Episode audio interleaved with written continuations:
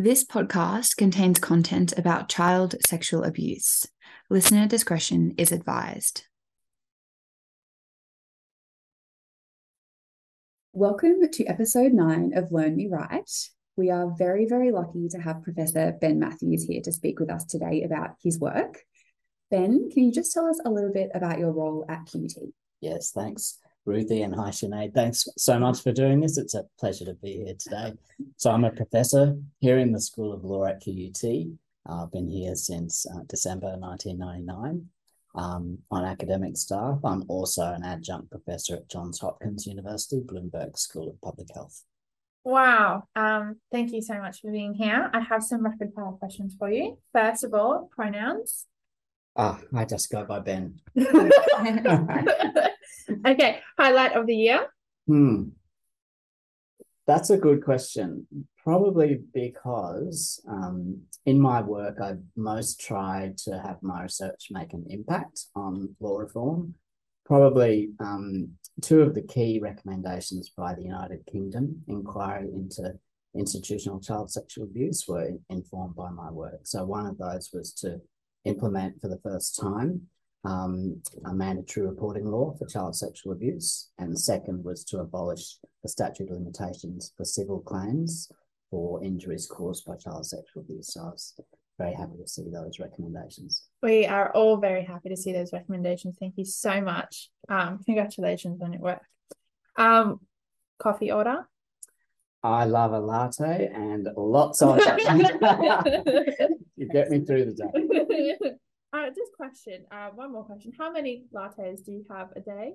I normally have, uh, and my wife gets on my back about this, but I normally have four plus a short black after lunch for the afternoon session. no wonder you're so productive. I just wanted to check, you know, to standardize mine to see if I need to either reduce or increase to be as productive. Um, and finally, what would you sing at karaoke? Oh, that, that's a hard question. Uh, if I could sing, it could be um, Sweet Child of Mine. That is excellent. I really hope one day that we get we get this on karaoke. I would love to join you for that. Thank you, Ben. It was good to get to know you all a little bit better. So, turning to the substantive part of the podcast, are you able to tell us a little bit about your current research and what you're looking at? Mm, mm. So the, the big project that uh, we're working on at the moment, which I'm leading, is the Australian Child Maltreatment Study. And it's the first national study of the prevalence of all five forms of child maltreatment. So physical abuse, sexual abuse, emotional abuse, neglect, and exposure to domestic violence and it's also studying the associated outcomes of those types of child maltreatment. So things like mental health disorders like depression and anxiety and alcohol use disorder and health risk behaviors like cannabis dependence, self-harm and suicide attempts. Um, we're also looking at the, the burden of disease caused by child maltreatment to the nation. So it's the first big study of its kind here. Um, I've just been talking with one of our overseas teammates just this morning, David Finkelhor, who's been a fantastic to work with and whose survey instrument we adapted for use in this study. So it's um, it's, a, it's been a daunting project. Uh, we're in the fourth year of this five-year study, and we've got our major outcomes currently under review at the moment. So uh, it's been a, a great team to work with, a team of 10 and uh, it's um, it's been a fantastic study, and, and we hope that it will make a difference. Thank you. Uh, thank you for enlightening us about your research area of interest. Um, the next question that we have for you is What is the research showing, if you can share, and why is this a particular problem? Mm. Actually, I, I'm not at liberty to share our findings just yet. That is totally okay. But what I might do instead is to just situate that project within a broader program of research that I've been doing basically for, for 20 years. Perfect. So, what I've been doing in a nutshell is to look at how legal and social systems can do a better job of preventing, identifying, and responding to various types of child maltreatment. And a lot of that work has been done, particularly about child sexual abuse, which is a particularly pernicious and difficult problem for societies to deal with, um, largely because it happens um, quite often and in quite a large proportion of cases, it's very, very difficult to detect and interrupt and respond to. And that's because it happens in clandestine circumstances. Kids, for many good reasons, often do not disclose their experience in childhood and, in many cases, forever. So, a lot of work um, has been done in the last 20 years by me and, and collaborators that I've worked with about different ways in which we can prevent, identify, and respond to child sexual abuse. And I'll, I'll give a few examples if, if that helps. And I should probably first define what child sexual abuse is. That would fact, be great. In fact, this is a, really important question, which we have done a lot of work on. And a paper that we published a few years ago tried to advance the international field and clarify how we should understand child sexual abuse and why. Um, and so, child sexual abuse for us on a robust conceptual model should be seen as any contact or non contact sexual act that's done by any person. So it doesn't have to be just by an adult, it can be inflicted by an adolescent or another child, where the act is done to obtain sexual gratification, where the child either cannot consent for developmental reasons or they may have the capacity to consent to sex, but they actually don't consent to that particular interaction. And that definition is very important because it means that we're including the things that we should when we talk about child sexual abuse, and we're excluding things that um, can justifiably be excluded, like normal developmental play between infants, etc. Genuinely consensual sex between, say, adolescents in a romantic relationship. So that's important just to get that definition straight. Mm. Um, to give you a, just a couple of points about the three strands of work on prevention, identification, and response. Um, in terms of identification of these cases, one of the big areas of work we've done is on mandatory reporting laws for child sexual abuse. And those laws are ones that require designated professionals like teachers, nurses, doctors, and police to report to government authorities situations that they encounter in the course of their work where they either know, say by receiving a disclosure of child sexual abuse, that a case has happened, or they observe a child's behavior that indicates sexual abuse might be happening. So we've done a lot of work on different laws in different jurisdictions to see what the law says and how sound it is, or if there is no law, see what the effects of not having a law is on actual detection of cases, mm. then make recommendations about what should happen. So we've done studies in, in Australia at the national level and in different states. We've done theoretical, empirical, and legal studies, and they have influenced lots of legislative and policy and practical changes. So that's been a, a big part of work in, in the last 20 years. Another uh, dimension of this work is to look at response based um, interventions. And the key area there is uh, these statutes of limitation for civil claims. And the key problem that has happened here for decades is that um, before recent reforms across all Australian states and territories, statutes of limitation gave people essentially three years since turning 18 mm. to commence a civil claim in court for injuries that they suffered through sexual abuse. And this created a major problem for survivors of child sexual abuse. And the reason is that a large majority of people who experience sexual abuse are, for very good reasons, often related to mental health problems, which are a consequence of the child sexual abuse they suffer, are simply unable to even contemplate bringing a lawsuit by that time. Mm. Another reason is that often a lot of the injuries that are consequent upon child sexual abuse don't crystallize until after age 21 so you don't even know what you might be suing for yet. Mm. So those statutes of limitation um, cause major problems in access to justice, which affects tens of thousands of people across Australia. Yeah. Um, and they existed in every state and territory. And so defendants, whether they were individuals or institutions like churches, school authorities, etc., could e- quite easily block people from bringing a civil claim. So you could have experienced terrible sexual abuse, have terrible injuries, be otherwise entitled to millions of dollars in compensation for injury, for rehabilitation, etc., and not be able to get it. Mm. And that was a major problem. Um, in the last decade, a massive landmark change, a positive change has happened in Australia, um, partly as a result of uh, some of the work that I and others did back in the early 2000s and advocacy efforts that have continued since then, partly because of the recommendations of state government inquiries in New South Wales and Victoria and the Royal Commission into Institutional Responses to Child Sexual Abuse, which, which recommended removal of these um, statutes of limitation for this class of case. As a result of that, gradually since 2015, um, the states have kind of fallen in line like dominoes in removing these statutes of limitation for child sexual abuse claims. They are really complex, and so there are still some little glitches here and there. And I'm sorry to say that some institutional defendants are still trying to exploit those loopholes, which is uh, extremely disappointing to see. Um, but hopefully, we will end up closing those. So, as a result of this, literally thousands of people have been able to bring claims and obtain compensation. That's amazing.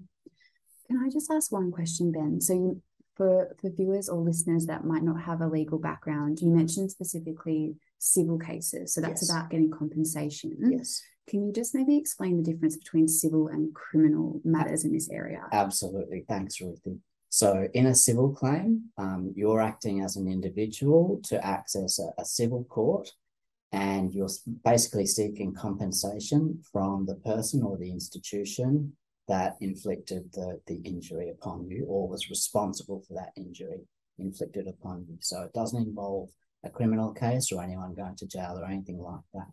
And you can bring that civil claim without anyone having been convicted either. Um, so those laws, those statutes of limitation effectively blocked most survivors of child sexual abuse from getting compensation. And that's a that's a really big deal because access to the justice system is a fundamental tenet of the liberal democratic system and of a, a rule of law society where we can um, get access to the justice system for, for wrongs that are done. On the other hand, as you alluded to, Ruthie, we have the criminal justice system as well. And the criminal justice system in this sphere remains hugely problematic for child sexual abuse victims. There have been some positive reforms recently, which is good. And there are other um, reforms hopefully pending um, to do with, for example, um, having better approaches to some types of offences. However, uh, in a criminal case where the um, prosecutor is not the individual or the person bringing the complaint is not really the individual, it's actually the state. So criminal cases are brought by the state. Mm. The victim or survivor of child sexual abuse is actually a witness in the case. So even though it's brought kind of on their behalf, it's actually brought by the state. Now, this is these are cases that are brought for the purpose of criminally uh, convicting and punishing the individual offender. So it's quite different to the, the civil setting. And one of the differences in the other differences in, in criminal prosecutions is that to prove a criminal prosecution, and convict an offender, you have to prove the offence beyond reasonable doubt. That's a, a higher uh, threshold than occurs in, in civil cases, which is the balance of probabilities. For many, many reasons in child sexual abuse criminal prosecutions, it is extremely difficult, even now, to get convictions. And sometimes, even when convictions do occur, the outcome in terms of sentencing is probably less than satisfactory, at least from the victim survivor's perspective. Criminal prosecutions can also be difficult for victim survivors to, to go through because of the, the process that is adopted as, as a, a function of the criminal justice system in having to give statements to be examined, cross-examined, to have their credibility questioned, etc. my view is that the criminal justice system was not designed for these types of cases, and we really need a different method of approaching them. Well, with that in mind, do you have any particular solutions that you are hoping to achieve with either Queensland or Australian government to uh, either solve the criminal justice problem or potentially these civil claims as well? Mm-hmm. I, will I'll make some remarks about both those things and then some broader ones. That would be amazing. Right. That's right. So, yeah, I mean, with the criminal justice system, I think uh, we can tinker around the edges a bit. We can improve offences. We can improve definitions and things, and those things are important mm-hmm. and are necessary. Um, but some of the fundamental structural components of the criminal justice system will remain, um, and that's going to pose massive problems. So really, I think um, ideally, and this might be some way off, but I think we can at least start now. I think we need some different method of criminal prosecution for this class of case. Mm-hmm. Um, and that's a, you know, some people would think that's kind of a radical thought, but the fact is this type of context is is so different to the normal types of criminal offences that the criminal justice system was set up for centuries ago in our mm. in our jurisdiction. Um, in terms of the civil claims and the statutes of limitation problems, there's some really technical issues there about um, revival of claims that uh, where time might have expired previously, so looking backwards. Um, and uh, that can be resolved, I think, through appropriate adjustment at the state level mm-hmm. to closing some of those loopholes.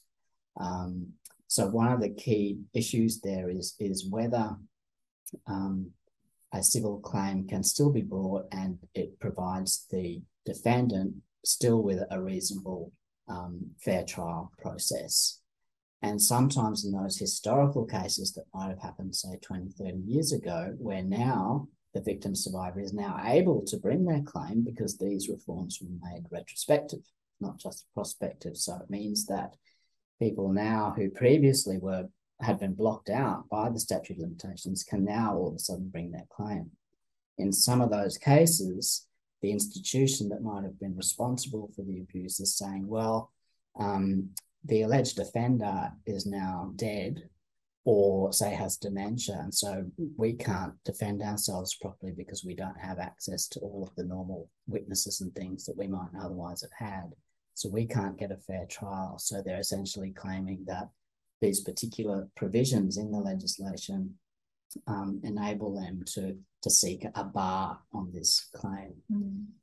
Um, and for various reasons, in many of those cases, even in those cases, I believe and others believe that there still actually can be a fair trial because there's plenty of other evidence uh, that can support a fair trial in that circumstance. Um, so I think some some remaining amendments need to happen there to enable uh, or to ensure that those kinds of loopholes aren't exploited mm. by uh, a defendant who probably does know the the um, offending did happen and is just using this to to evade liability. Yeah. Um, at the broader level, so some of those comments have been talking about responses after the event um, and identification of cases. At the broader level of prevention, um, I think this is the big challenge for governments now at the national level and at the state level. And it's a challenge at the societal level and at the institutional level and at the individual level as well. Mm. Um, and so I think some things can um, happen and, and should happen to increase our um, national capacity to prevent child sexual abuse in the first place. And there are increasing policy efforts at the government level to do this. So we see these in, say, national plans to prevent violence against women and children, national plans to prevent child sexual abuse establishment of big national agencies for child safety and, and for online safety as well. So we have our um, uh, Office of the E-Safety Commissioner, which is a really a pioneering office at the international level for online um, safety, including from sexual abuse. So some of those national efforts are, are great. but um, we can also have better social norms against sexual violence and social norms that promote equality between the sexes as well, which helps. That's one factor that does militate against sexual abuse at the broader level. Um, within institutions, we need institutional leaders who know about sexual abuse, who are educated about it, who create policies that apply across and within their institution so that their staff are equipped to intervene and identify it when they when they should, mm. um, and to prevent offenders, you know, joining those institutions and, and being able to to inflict sexual abuse on kids that attend those, having really good codes of conduct as well. Mm. Um, so a lot of things can happen at the national level and institutional level, even at the individual person level. We can also do a lot of things as well. So sex education is a really big one, for example, especially for boys, because most offenders with child sexual abuse are males. Mm. So we need good sex education, we need good development of knowledge and attitudes and, and respect towards everyone, but especially to, to females, um, and good development of, um, we might call it, for want of a better term, sexual literacy and emotional literacy, skills of self regulation, etc. Mm-hmm. Yeah, so uh, there's a lot of things that we can do. Um, we do see um, that, you know, once societies do put in place some of those things, rates of sexual abuse can decline. So this is something that we can make a change in. It's really interesting that that last one about um, healthy sexual education because I remember when I was in high school we got divided up into the to the boys and girls at the time, and you know we learnt about sexual safety and they learned how to put a condom on an eggplant. You know, like it's just, it was completely inadequate. I didn't actually learn that you had to be taught consent in high school by the time you leave, you're 17, 18 years old. So it's the um the reform by the, the ministers for education a little while ago. I um I sent a submission in with that, and that was really important to me there. It's really awesome to see those changes coming through. Yeah, that's great. And look, as you say, Sinead, that that type of um sex education, it, it should be more about uh, relationships generally and sexual relationships than mm. just the mechanics, you know. Yeah.